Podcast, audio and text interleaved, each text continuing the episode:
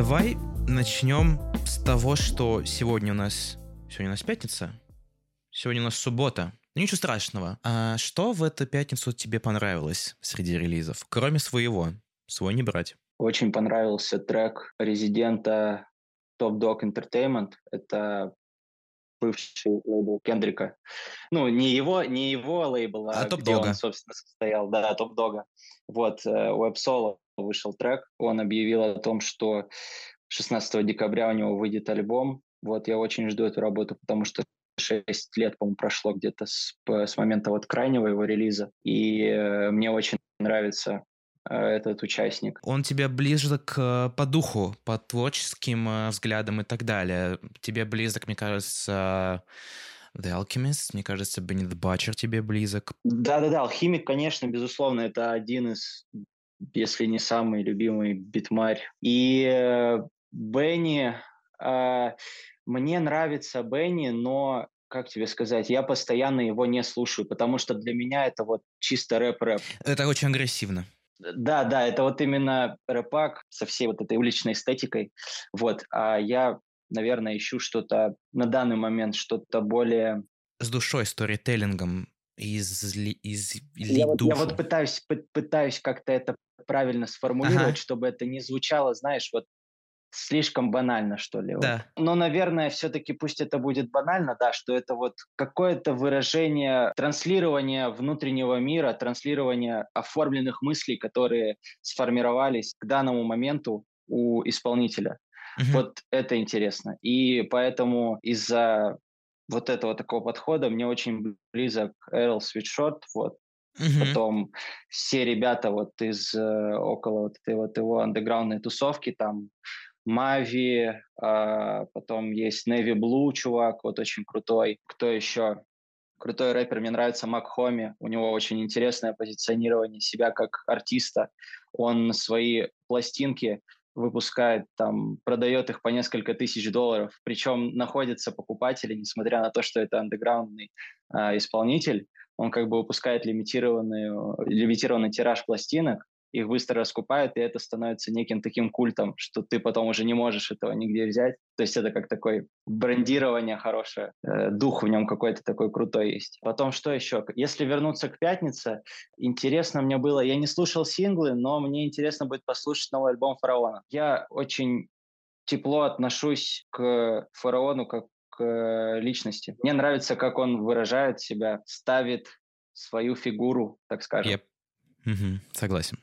Согласен полностью. Как ты дошел вот до этого понимания, что ведь через весь альбом это основная тема, которая посвящен релиз, это принятие своего собственного пути жизненного.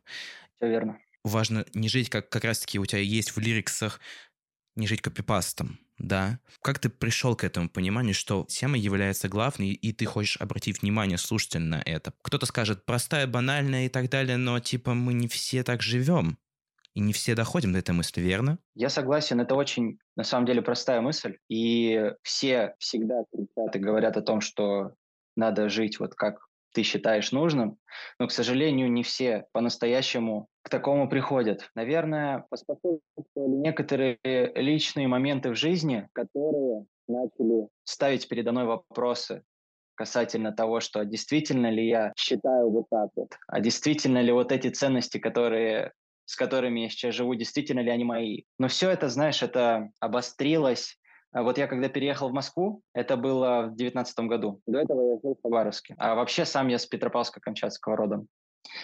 И в Москве я должен был подписаться на Газгольдер. Я ожидал э, момента подписания контракта, и произошел э, локдаун.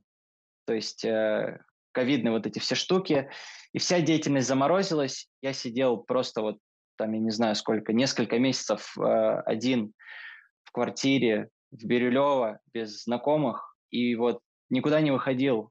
У меня тоже была, был такой психоз, типа по поводу заболеть ковидом, я очень боялся вот этой вот штуки. У меня на том фоне случились психосоматические всякие штуки из-за вот того, что я ждал, когда же там... Когда случится. Возобновится да, когда это случится, когда вот этот вот ковид закончится, когда закончится карантин, и можно будет там на студию поехать, вот это вот все. Вот этот момент, ну, стал каким-то серьезным таким пунктом, чтобы пересматривать вообще себя самого, из чего как раз я собран. Почему вот, ну, ты вот конкретно вопрос задал, типа, что поспособствовало? Собственно, какие-то опыты, так скажем, которые растормошили меня, растормошили мой привычный образ жизни и заставили начать хоть как-то смотреть немножко под, под другим углом. И вот просто в определенный момент пришло какое-то осознание, что необходимо стремиться к какой-то приличной искренности с самим собой. То есть так, чтобы вот эта душевная нагота, она показалась, знаю, откровенной. Если вот ты пришел к этому пониманию, можешь ли ты сказать, э, если это не секрет, безусловно, мне кажется, это такая личная тема, так. но все же, а, из чего все-таки состоишь ты? Давай, давай, наверное, возьмем какое-нибудь уточнение, потому mm-hmm. что слишком абстрактный вопрос. Да, согласен. Согласен. Давай в музыкальном плане, давай вот с этого начнем. В музыкальном плане, о, это отлично. Мой первый любимый исполнитель Андрей Губин. Было мне лет, наверное, пять. Мы, помню, даже так случилось, что он приезжал с концертом в Петропавловск-Камчатск. А мы с мамой ходили на его концерт, и даже получилось получить от него автограф. Вот. Затем я занимался, по-моему, где-то с лет пяти до лет одиннадцати. Меня отдавали на тэквондо, на единоборство. Вот. И меня, в общем, на тренировке часто возил друг моего дядьки. То есть mm-hmm. он меня забирал, он таксовал, и он меня забирал из дома и возил на тренировки. Так. И у него, короче, погоняло рэп. Потом еще, и еще вот это с этого, наверное, вся моя жизнь не туда пошла. И у него, вот я тебе сейчас скажу главную деталь. У него вместо иконки, где обычно вот в машине, там у него была обложка Snoop Dogg с альбома, короче, типа с кассеты. Он э, вот слушал эти всякие кассеты с рэпаком разным. Так. И я вот запомнил, что я как раз-таки взял у него кассету DMX так. с альбомом Great Depression, насколько я помню, и переписывал на магнитофоне с кассеты на кассету. Угу. Это был первый мой любимый исполнитель. Это было, ну, естественно, это было бессознательно. На тот момент я там даже английского языка не знал. Просто это вот какая-то, ну, то есть вот какая-то родственное ощущение. Хотя что мне там 6, там, 7 лет, я даже не помню сколько, а там чувак читает, ну, о таких о жестких всяких да. штуках, и, ну, то есть такой контраст, но все равно какое-то, видать, дело даже не в лириксах на самом деле, а дело вот в каком-то чем, чем-то большим. Энергия. Потом с этого вот как раз-таки привилась очень сильная любовь к э, вообще рэпу. Уже и начал появляться Тупак, и Эминем, и тот же Snoop Dogg, и Фифтик, там угу. все стандартный вот набор на тот момент. Потом я начал уходить э, куда-то в Хьюстонский рэпак, там UGK, Бан Бип MC, вот Трей, там, ну, очень много всяких разных чуваков хьюстонских, там, Slim Tag. И мне очень нравился кочевый рэпак, вот южный. В году десятом э, мой товарищ скинул мне альбом Currency Pilot Talk. И с этого момента вот началась любовь к чему-то более осознанному, что ли, с какому-то более э, размеренному музону. То есть это было переключение взгляда с кочевого музла какого-то южного на, на что-то вот более conscious, да, осознанное. Затем начала появляться в моей жизни русскоязычная музыка. Так, это уже интересно, это уже майлстоун. Да, то есть это, ну она, видишь, она ко мне как бы позже, то есть понятное дело, что был Андрей Губин. Да, тебе бумерангом. Да, да, но потом как бы случился по русской музыке э, простой, вот, и потом что-то как-то мне отец показал Игоря Талькова, вот я с его песен как-то начал по русскому року бродить. Угу. А, вот с, мне очень много сплинов я слушал. Так, так. Да. И, в принципе, да, то есть даже первая моя русская, русскоязычная музыка не рэп, а вот рок. русский рок. Да. Да. А если говорить о рэпаке русском, то, наверное, первый, кого я начал, ну, так гонять в ушах, это, наверное, ATL. Это, получается, где-то год 15 вот э, вся да, вот эта революция. Даже, возможно, чуть-чуть чуть пораньше, а, возможно. А, да. Где-то вот у него там был свек, э, да, микстейп. точно. Угу. Вот, где-то там это было. Что действительно тоже как бы меня удивило и что зацепило, это, естественно, в 2017 году любимые песни воображаемых людей. А, Хаски. Вот, это да. Хаски. Да. Он вышел, я даже толком, ну, там, особенно про него ничего не знал. Ну, то есть не читал никаких рецензий, ничего, я просто вот альбом вышел, я начал его слушать, и вот тоже что-то внутри такая вот какая-то резонанс очень, в общем, происходил. Альбом начинается как раз-таки с Сизиф. И это открывающий трек и является базой ко всему этому альбому. Он действительно обречен на то, чтобы сочетать в себе все то, что должно и появится в альбоме. Угу. Как у тебя м- получилось втянуть в один трек абсолютно все идеи, которые будут на альбоме, создать вот такой, такую яркую вспышку на одном треке, и при этом растянуть последовательно ровным слоем всю идею на всю остальную пластинку. И весь диск получился, я могу даже так сказать, немного сторителлинг составляющий. То есть это, конечно, не прямая история, но рассказывает твою идею, ну, которая у тебя в голове. собирается. Да, да, угу. да. Вот, вот как у тебя это? Вот это как раз-таки был очень окольный путь, поэтому очень долго я его писал, этот альбом, потому что я изначально понятия не имел. То есть у меня было представление, что это должен быть альбом, это некий такой путь от себя к самому себе. Uh-huh. И у меня вот была эта единственная фраза внутри. Вот серьезно, на момент того, как я понимал, что надо писать новый проект, вот была эта единственная зацепка вот, от самого себя к самому себе. И вот, собственно, кубарем как-то какими-то непонятными путями. Там не, некоторые треки я переписывал по 4, по 5 раз. И все это очень много раз переделывалось. И в конечном счете вот все больше и больше, по, по мере того, как я переделывал альбом, все больше и больше приходило вот это какое-то интуитивное чувство, да, что вот нужно именно вот так говорить, вот нужно именно об эти, эти темы затрагивать. И никак иначе. По, да, они понемногу, в общем, начали собираться в какую-то вот оформленность. Это вот как раз-таки о чем я говорил, что изначально мне не хватало той самой целостности в музыке. Понемножку как-то для самого себя, в моем представлении, я ее вот на этом альбоме и собрал. Если мы заметим, да, Зизев — это собирающий в себя все, то ничего нового. Это как раз-таки про день сегодняшний и сегодняшнее состояние в обществе и в атмосфере. Вечный в целом. день. Да, и вечный день в том числе. Потом у нас зеркало. Это вот как раз-таки уже обращение после того, как ты понимаешь, что вовне тебе ничего не найти, ты начинаешь обращаться к своему внутреннему миру. Uh-huh, uh-huh.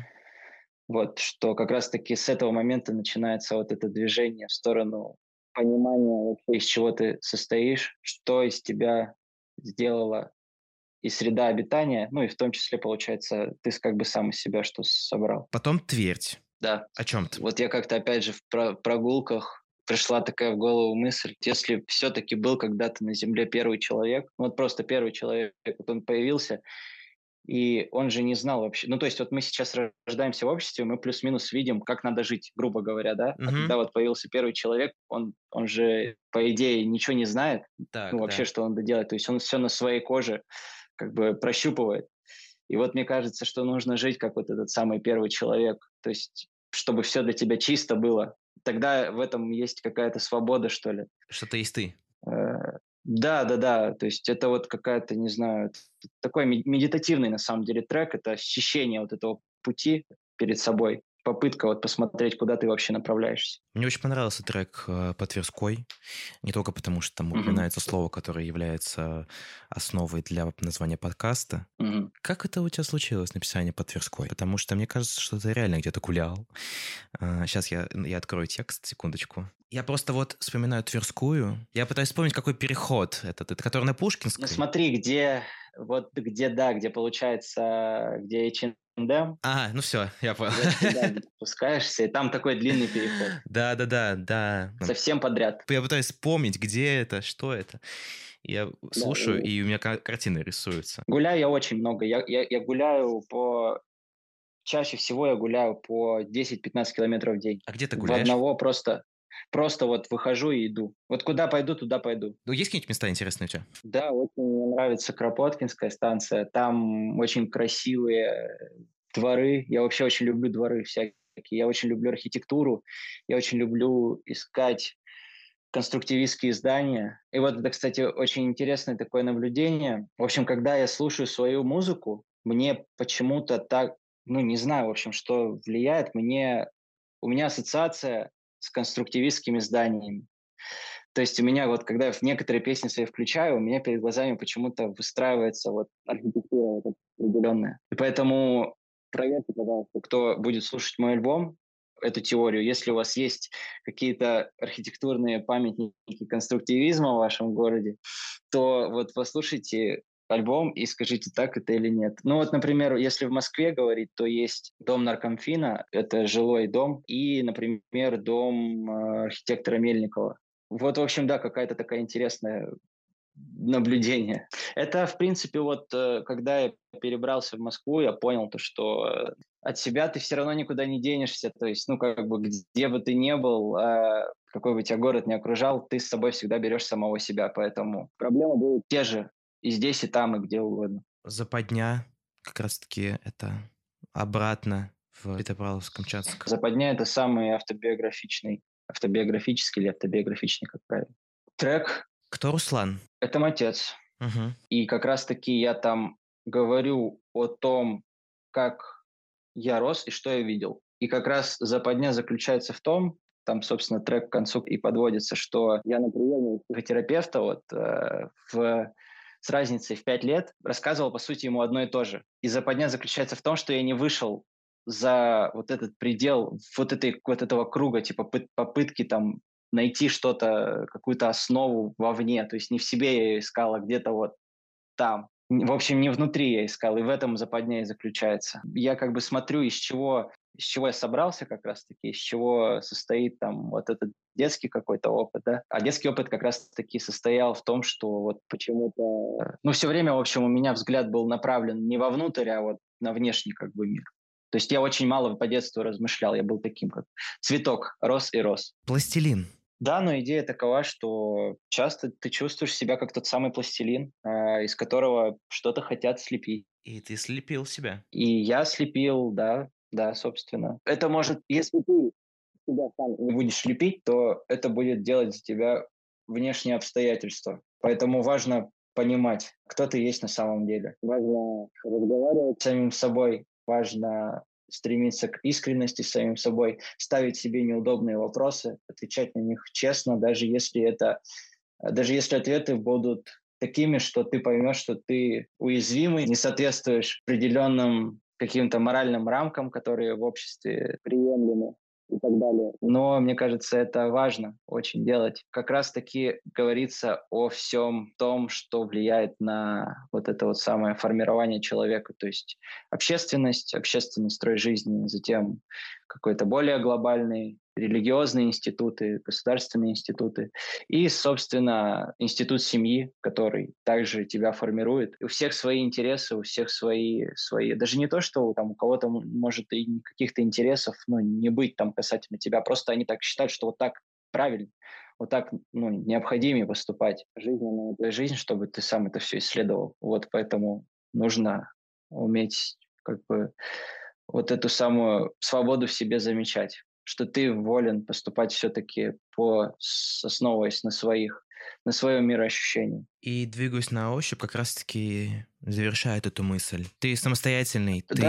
ты должен делать из себя, сделать из пластилина самого себя и творить свое собственное «я». Это не какой-то заранее определенный путь, по которому вот тебе надо идти. Может быть, в рамках вселенного сознания это заранее определенный путь, но если мы говорим о какой-то там человеческом качестве, да, то ну, никто за тебя не может тебе дорогу определить, в общем, никто не может тебе навязать никакую дорогу. И там как раз-таки вот эти строчки в конце, что двигаюсь на ощупь, широко открыв глаза, дорога обесточенная к звездам в облаках, может, ты бы смог пройти метр в моих сапогах, но вряд ли поймешь куда. То есть это такой некий, то есть я сам не знаю, куда иду. Как может кто-то знать, куда мне идти. Вот в чем. Такая вещь, когда ты все-таки, но все-таки ты замечаешь, э, что ты вправе шагать по той дороге, которую выбираешь ты. Есть ли у тебя какая-нибудь мысль или идея, которой бы ты хотел поделиться с аудиторией? Ну вот моя мысль и есть этот альбом. Его надо послушать и эту мысль по-своему для себя извлечь. Мне кажется, твоя идея вот. идеально вписывается в все то, что ты сказал. Музыка говорит сама за себя. Мне кажется, мы, конечно, разобрали и погрузили слушателя глубже в этот релиз и разобрали его. И это, конечно, поможет. Да, определенно. Слушайте тексты, слушайте музыку. Спасибо большое, что посетил. Женя, спасибо огромное. Я, в свою очередь, скажу, что это первый мой опыт вот такого диалога, поэтому я кланяюсь низко тебе за то, что за это приглашение. Мне самому приятно, что человек честно и открыто подошел к интервью и рассказал все как есть. Поэтому тебе спасибо. Все, Женя, спасибо. Будем на связи.